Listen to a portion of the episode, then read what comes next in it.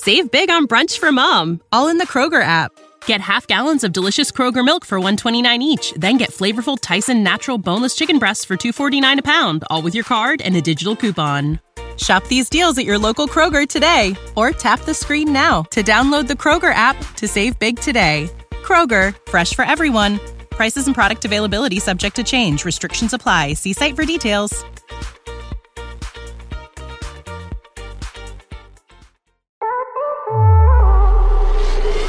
Hey, friends. This is Matthias Roberts, and you're listening to Queerology, a podcast on belief in being.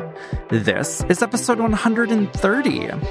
It is a powerful thing when you can become content and grateful with who you are because it also opens up your eyes to who other people are. Reverend Dr. Yvette Flunder is a San Francisco native and has served her call through prophetic action and ministry for justice for over 30 years. Her calling to blend proclamation, worship, service, and advocacy on behalf of those most marginalized in church and in society led to the founding of the City of Refuge United Church of Christ in 1991. In 2003, Reverend Dr. Flunder was consecrated presiding bishop of the Fellowship of Affirming Ministries, a multi denominational coalition of over 100 primarily African American Christian leaders and laity.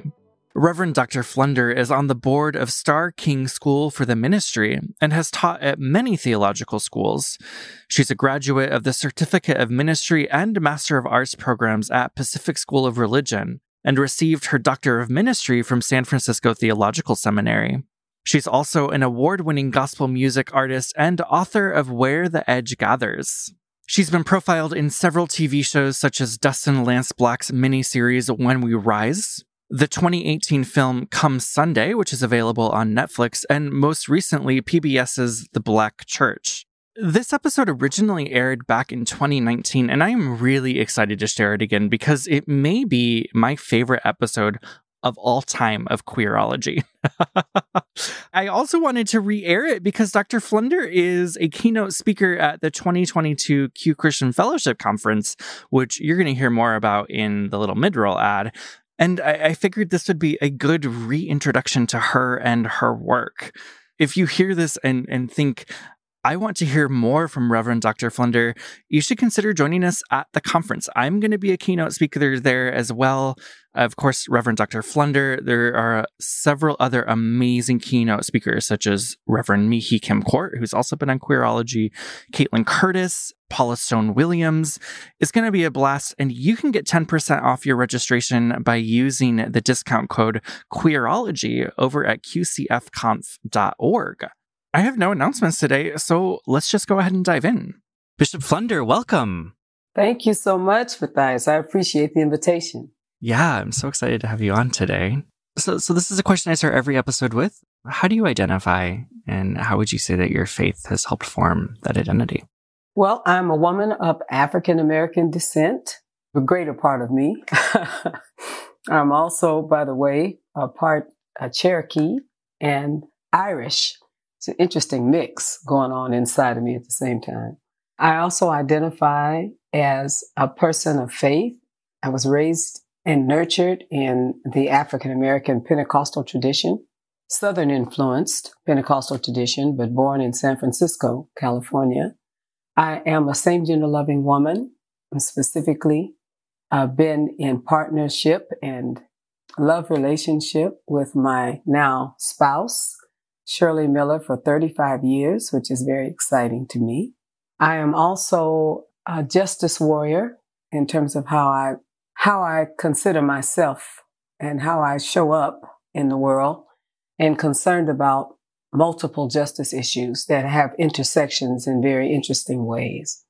And my faith is informed because I consider myself a disciple of Jesus Christ and particularly a disciple of the heretical part of Jesus that has everything to do with speaking truth to power, both to religion and empire.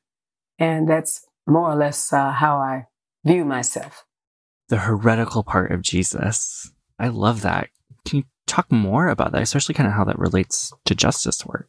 Well, I consider the ministry of Jesus Christ, the earthly ministry of Jesus, a, a Palestinian Jew, essentially, who spoke into the combination, the insidious combination of empire and religion that eventually captured him and murdered him, martyred him in many ways.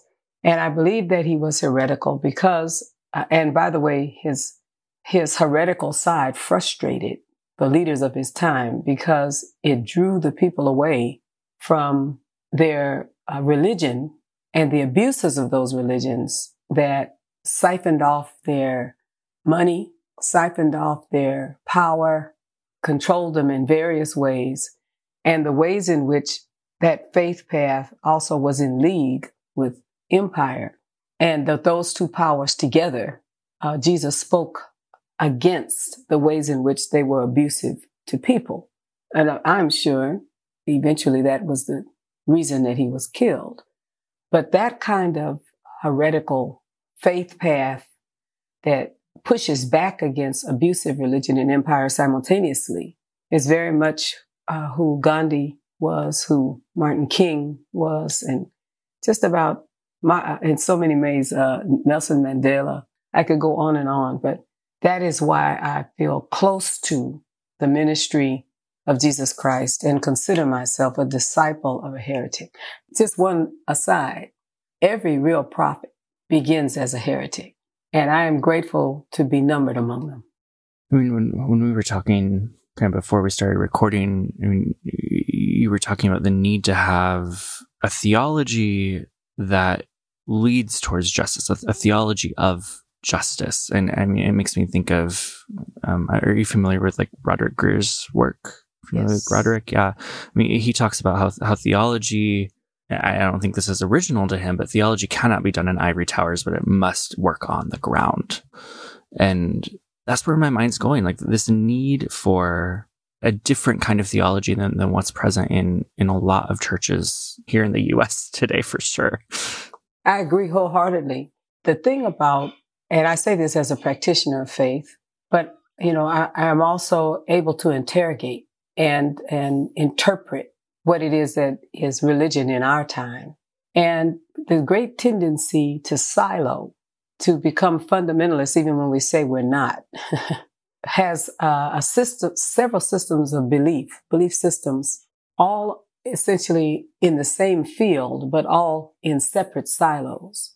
And those silos judge each other and critique each other and spend an enormous amount of time being faithful to what is their belief system, which fundamentally also suggests that there is something problematic about the belief system in the silo that's next door.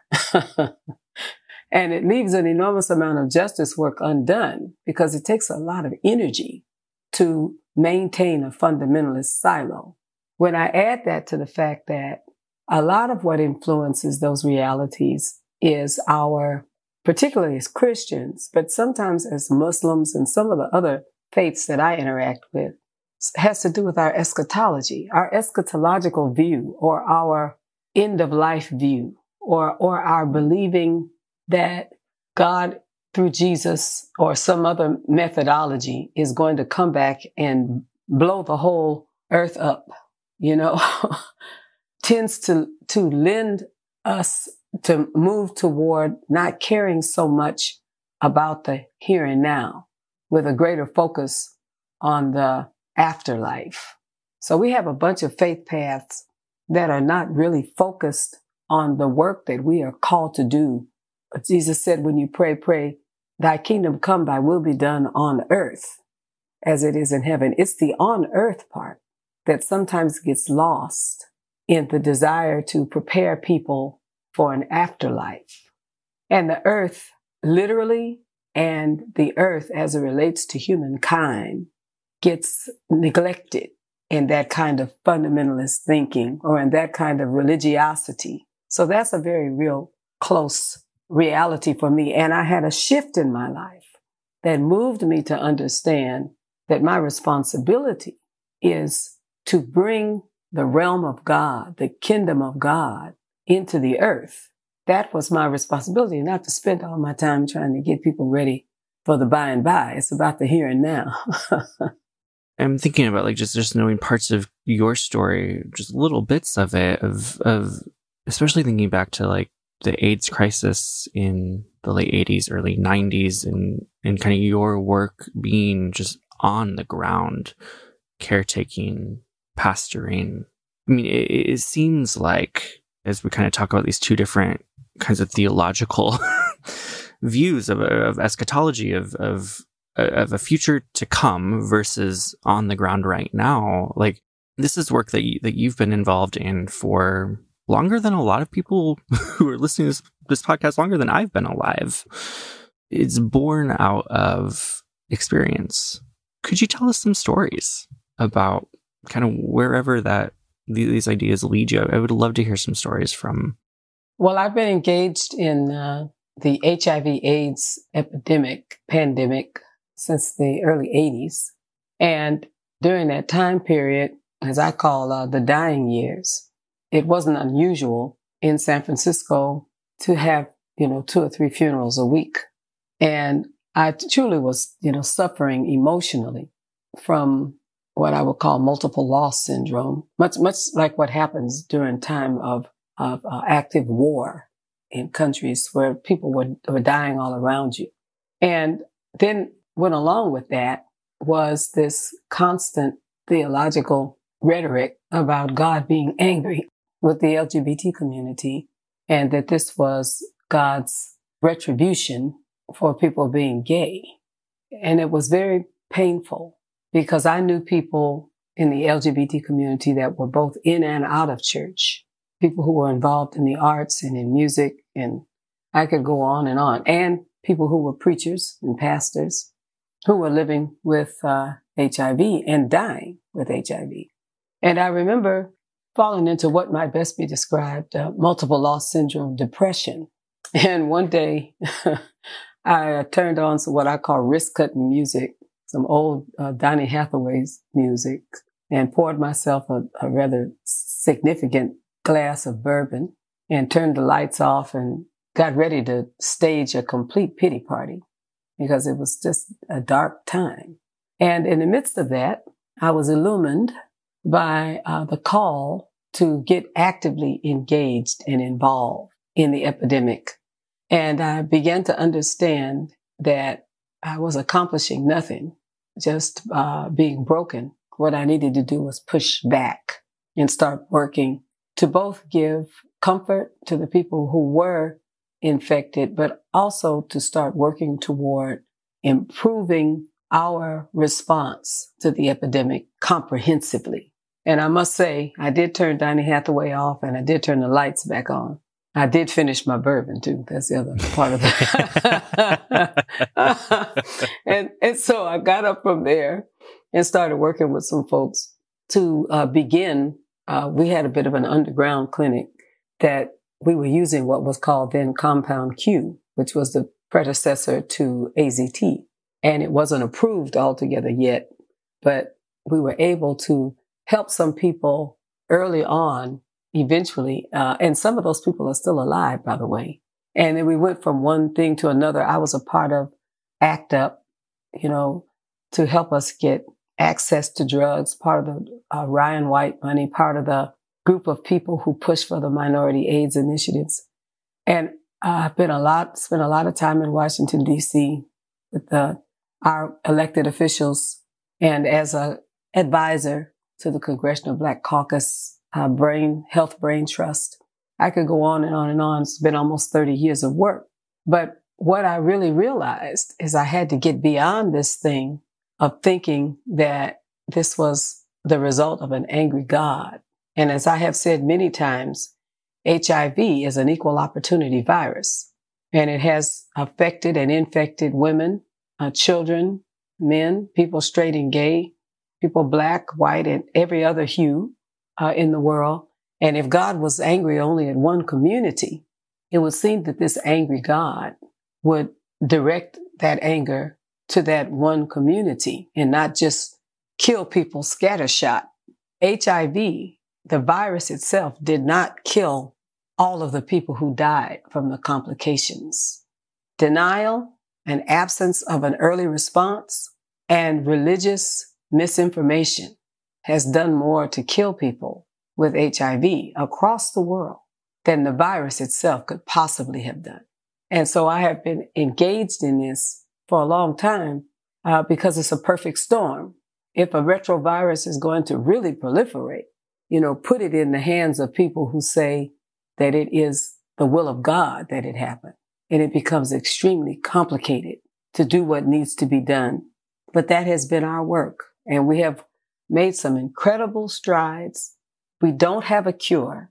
We talk about PrEP, but that is, PrEP is not a cure. We don't have a cure. We are still needing to work toward finding a cure to do more than make the virus manageable. We need to have it eradicated, particularly in the countries where we're not even talking about gay as a great concern, because that is where the country, those are the places where the huge numbers, we're talking about the continent of Africa, talking about more cases in Asia. You know, I could go on and on, but there's a huge need to find a cure. That's sort of where my heart has been around HIV. And I could tell you, my personal involvement began with the ministry of touch because so many people, their parents, their families, their church members would not touch them. And I have had the experience. I have watched folks that I have loved when their eyes would fix and dilate. I have picked people up and carried them and put them in my car to take them to the hospital. And I had to lift them myself because the ambulances wouldn't come because they were afraid of touching people. And once you understand and, how the virus was transmitted, you understood that touch has absolutely nothing to do with passing the virus from one person to another. But so many people, their families, their friends, they wouldn't eat with them. They wouldn't breathe the air in the room with them and they would not touch them. Touch. That was what was such an important healing force during that time. You're invited to join me at the 2022 Q Christian Fellowship Conference. If you've listened to Queerology for a while, you've heard me talk about this conference. It's an annual gathering where hundreds of LGBTQ plus Christians and allies gather. There's a worship, community, workshops, and keynote speakers people make lifelong friends at this thing. I, I've made lifelong friends at this thing. It's always a lot of fun and is super healing. I usually end up in tears at one point or another every year. Keynote speakers this year include several queerology guests that you've heard before the Reverend Dr. Yvette Flunder, Reverend Mihi Kim Court, Kaitlin Curtice, Paula Stone Williams, and yours truly, me, Matthias Roberts. For the first time ever, the 2022 conference is going to be offered virtually and in person. So you can connect with LGBTQ plus Christians and allies from all over the world at home or with us in Albuquerque, New Mexico on January 20th to 23rd. Visit qcfconf.org to learn more and register using the discount code Queerology for 10% off in person and virtual registration. That's qcfconf.org and the discount code Queerology. I can't wait to see you there.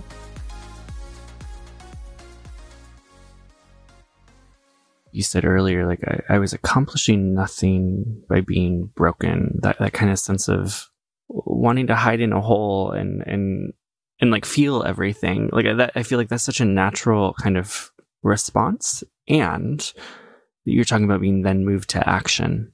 And, and, and I feel like, I mean, as we're sitting now kind of today in, in other variations of religious misinformation, of people turning their, turning their faces away, people not wanting to touch their queer kids. Like, I mean, it's similar and very different. Um, but, but it's so easy to want to go turn off the lights and just feel discouraged. For those of us who are kind of feeling that right now, how do we move to action? I would love to share with you sort of my experience, my story with my mother, who was a strong Pentecostal woman who was a true fundamentalist and had a real theology of sin and hell, a strong theology. And when my mother and I had the conversation about my being a same gender loving woman, my mother stopped talking to me for a period of years. When we did speak, it was always, you know, cursory, polite, but uh, strained. And my mother and I are born on the same day, 22 years apart. and she's passed away now, but to lose my mom and my relationship with my mom uh, was very painful. It was difficult for me.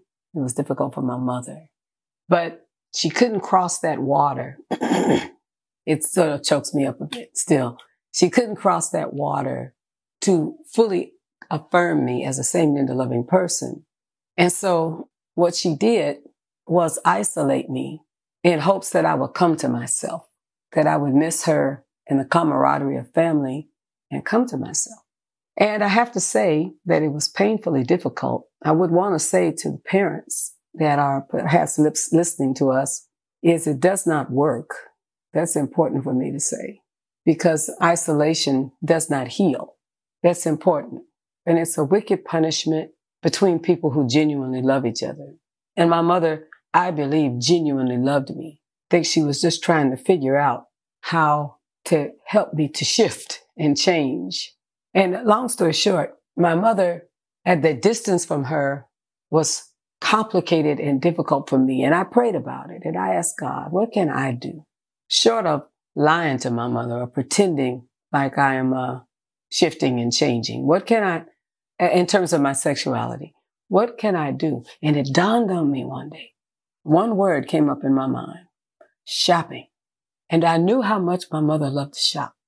I called my mother on a Monday morning. I said, So, mom, how are you doing? So she gave me that terse kind of response. You know, she said, Fine. I said, Great. Okay, well, I want to come pick you up. She said, What are we going to be doing? And I said, I want to take you shopping. So there was a long pause to which she said, Where are we going? I said, all right, to myself. so I got in the car and I went and got my mother because I knew where she liked to go. And I took her shopping. And at first the atmosphere was tense. Once we got shopping, you know, things lightened up. We didn't have theological conversations or conversations about human sexuality or anything. We just talked about the stuff that we were shopping for, you know, and a few other lightweight things. I took her home. And then we started doing this routinely. I went and picked her up, took her shopping, hung out with her. Eventually, she began to ask me questions. She began to sort of probe into where I was theologically about many things. Then eventually, we got down to the conversation about human sexuality. And we talked and we talked and we talked and we talked we talked about sexuality or the absence of sexuality in a positive way in the Bible. We talked about Paul. We talked about the absence of any of the writers giving um, eros to Jesus at all in the Bible. It's like he's very human, but he never had any passion for a- another human being, which was an interesting dynamic. So we kept talking kept talking, kept talking. Why do, finally one day she told me, shut up, Yvette. I said, okay.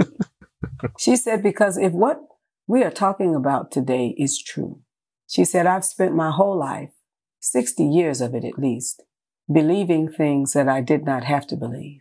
She said, and you do understand that makes me feel like a fool. And I said, Mama, you have put your finger on probably the most authentic reason why people cannot change.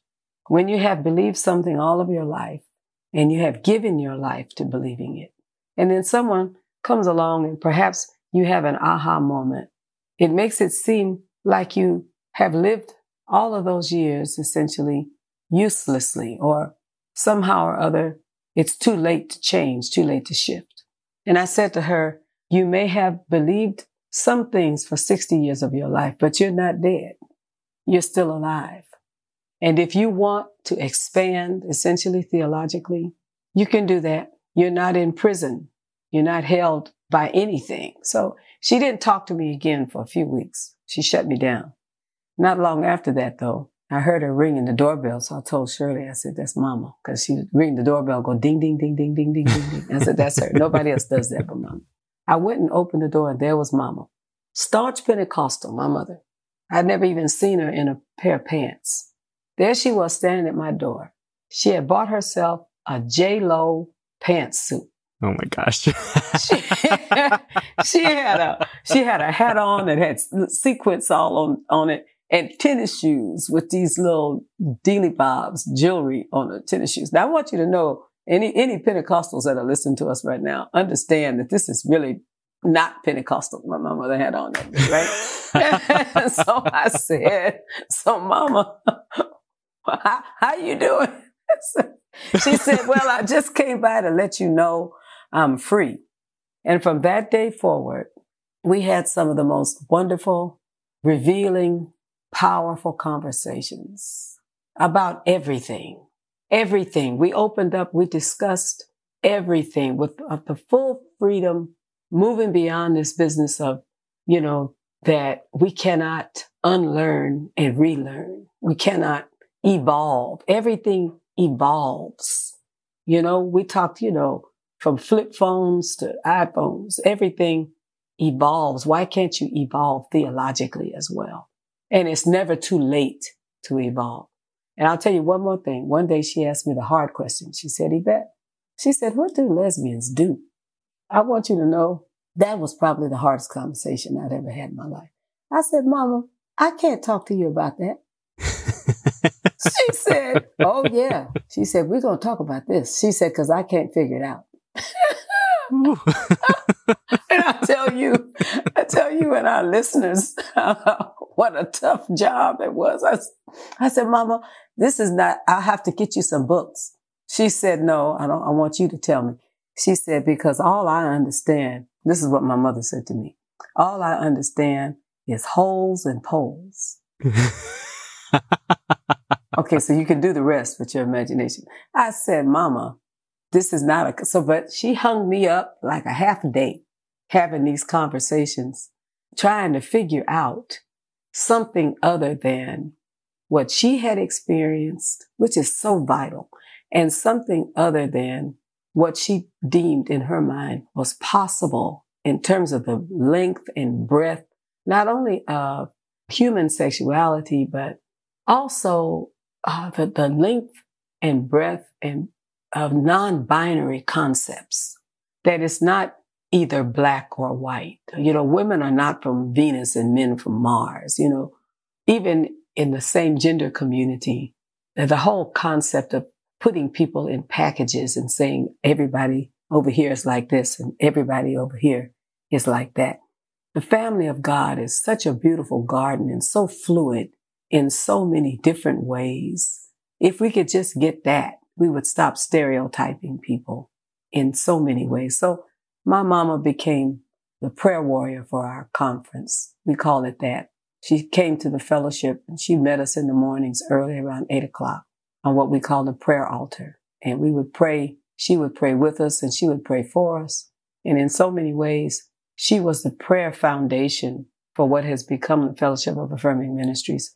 We owe her because every morning in our conferences, she prayed with us, pastors, leaders, parents, young people. It was so powerful to have her engaged.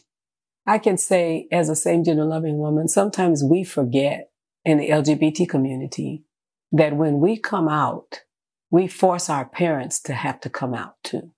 Essentially, their friends and colleagues judge them oftentimes and ridicule them because we're same gender loving. And one of the ways in which I think our community really does need to mature is to understand and empathize with what our parents had to experience. They didn't choose to come out, but they have to, to some degree, and have to feel the pain of come outings, if you understand, because their friends and their constituencies ridicule them and suggest that they are deficient because we are same gender loving. We need to care about that. And we need to also thank them and appreciate them for the degree to which they are able to support us. That's what will demonstrate our maturity as same gender loving people when we embrace this process for our parents as well. I love my mother while she sleeps in Jesus. I love my mother because my mother's journey to be my greatest supporter cost her a whole lot. She paid a significant price in her denomination to be my champion.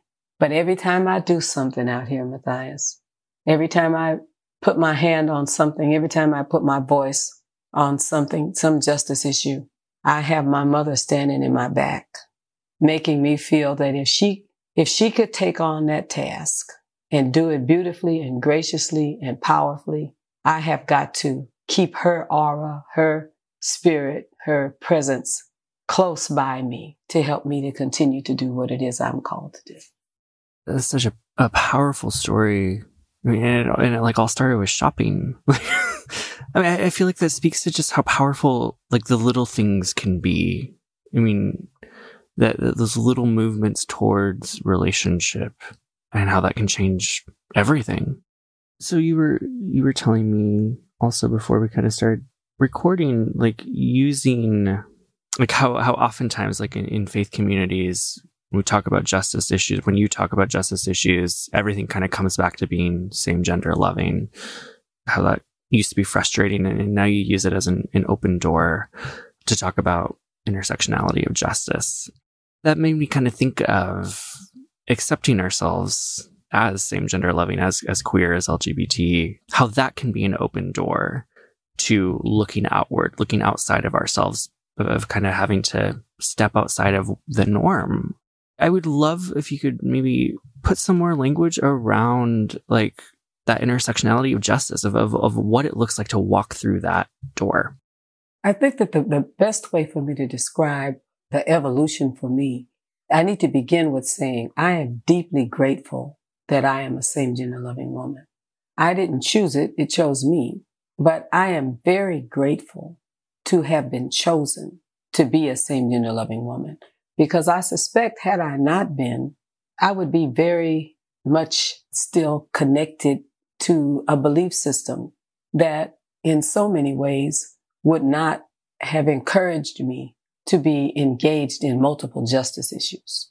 So it was being exiled it was the power of my otherness. And otherness is something that I have come to deeply thank God for. And sometimes I say it to people this way, not everybody can really be gay.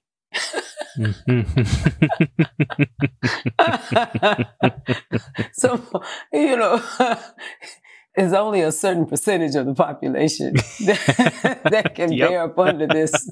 You know, it's because because it can be a tough road to hoe. You know, at times. And but I have I have really reached a point where I'm really grateful to God to be chosen to blur certain lines because blurring those lines around sexuality and gender, in many ways, race and culture and I could go on and on and on, uh, began with my being able to accept the fact that I'm a same gender loving woman. It was my job, my, my, my jump off point. It was my realizing that I really was going to have to look for another path because I am other. Either that or I was going to have to lie. And I could not imagine that God would have called me to ministry and advocacy and then require me to lie. That's an oxymoron to me because God knew it was me when God called me.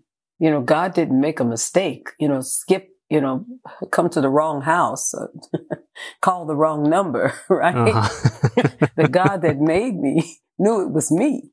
And I would say that my otherness has been the greatest blessing in my life in terms of causing me to have justice consciousness. And I begin there by saying that it moved me to open my eyes to other marginalities, to the ways that women are treated, to the ways that immigrant people are treated, poor people are treated, people with all sorts of emotional and mental health issues are treated, people who have poor access to health care are treated. I could go on and on and on. I began to see the intersections from one justice issue to another from the place of my otherness. That's why I thank God for it every day I'm grateful. And I have never had a desire to go back to a place of being, uh, how can I say, uh, of fitting perfect, perfectly in the status quo or trying to fit. It's, it's kind of sort of like good hair and bad hair. I'm a person of African descent and I have naturally curly, kinky hair, my own hair. And my people for a period of years, when I was a kid coming along, used to, to buy preparations that we put on our skin and face to lighten our skin. And then preparations that we used in our hair to straighten our hair because we were pulling toward a status quo that said that the more we look like European people, the more we look like white people, the more beautiful we are. That because the status quo was to try to look as white as you could, because that was beautiful and powerful, and you would have more opportunities and things of that nature. And it took some years for people of African descent to begin to celebrate being African and celebrate our kinky hair. Well, now we got all kind of kinky hairstyles, you know, there's lots of kinkiness going on all over the place, you know, but, but that wasn't true when I was coming along. The pull was toward what seemed to be the status quo or the, or the, the powerful people and how those people looked. If we couldn't be them, at least we could try to look more like them. Well, at some point, the same I think is true about celebrating many things about who we are so that we can have an eye toward not being engaged with trying to be someone else, but being grateful for the who we are. What does it do? It helps us to really see other people and who they are. It's a full-time job trying to be somebody that you're not. That it's a powerful thing when you can become content and grateful with who you are because it also opens up your eyes to who other people are. So justice became intersectional with me at the point at which I began to celebrate my otherness. And I began to see, brother, I began to see that all of these issues are connected and they have the same root.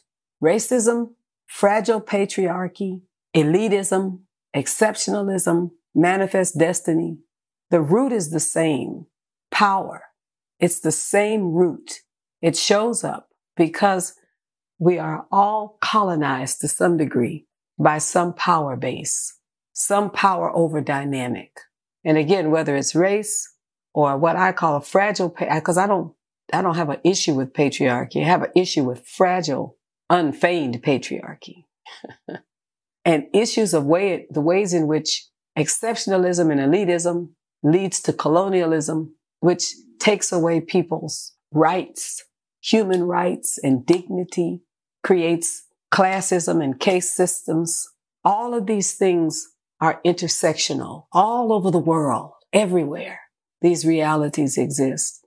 So I guess I, ha- I have from my otherness been able to, and, and I'll tell you something funny when we had the last real president in the United States. I'll put it yes.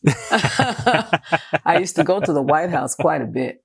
And, you know, they would need to have certain people at the White House. So they'd have, need a woman, clergy person, gay person, you know, and they could, they could send one ticket and check off like five different things when they, they had me to come because fit, fit into several different categories, many of which are uh, categories of otherness.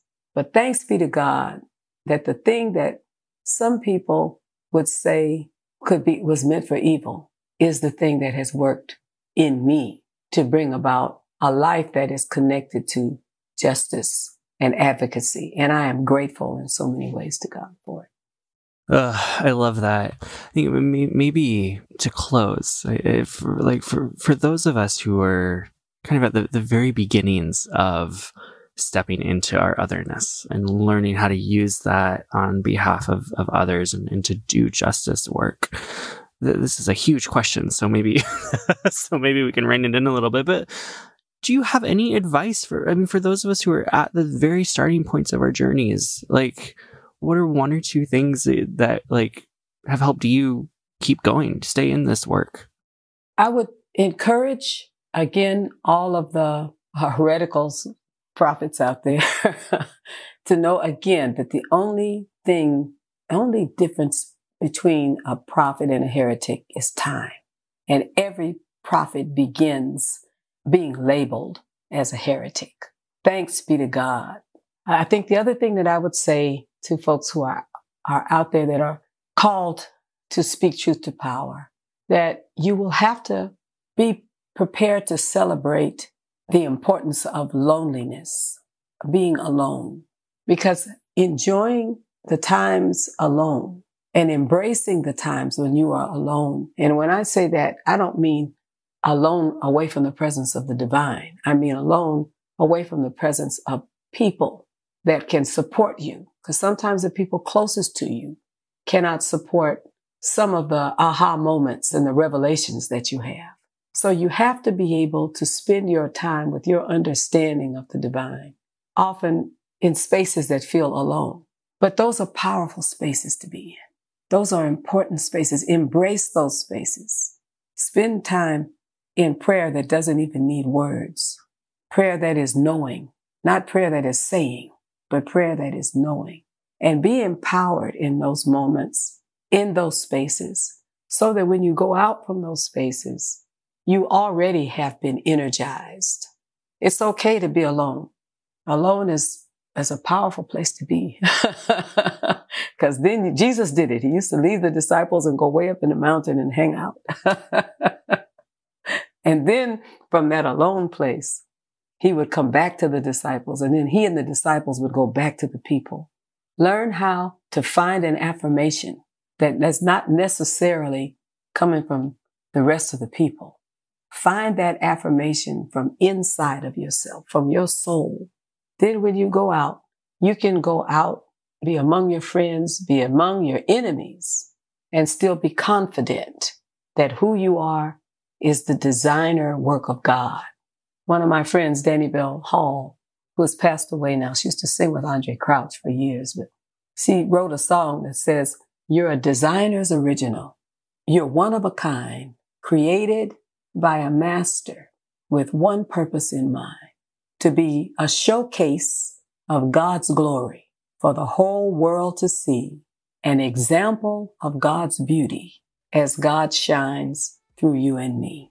I want to say to all the designers originals out there, thank God for your otherness because it's the locus of your power. And thank God for your time with God and spirit that will enable you and reinforce you and empower you to go into the world to do justice, love mercy, and walk humbly before God. This is so good.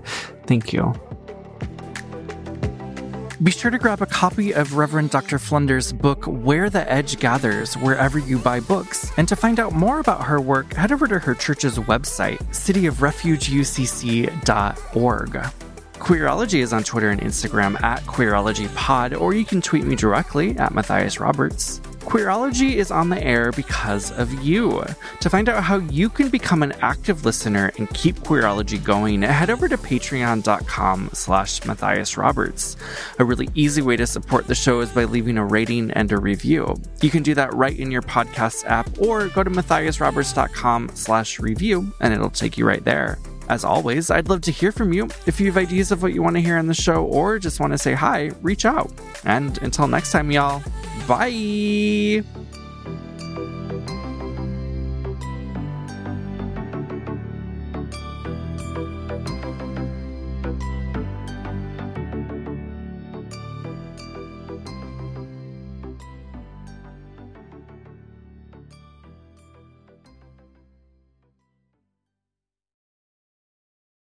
Save big on brunch for mom, all in the Kroger app. Get half gallons of delicious Kroger milk for 129 each, then get flavorful Tyson natural boneless chicken breasts for 249 a pound, all with your card and a digital coupon. Shop these deals at your local Kroger today or tap the screen now to download the Kroger app to save big today. Kroger, fresh for everyone. Prices and product availability subject to change. Restrictions apply. See site for details.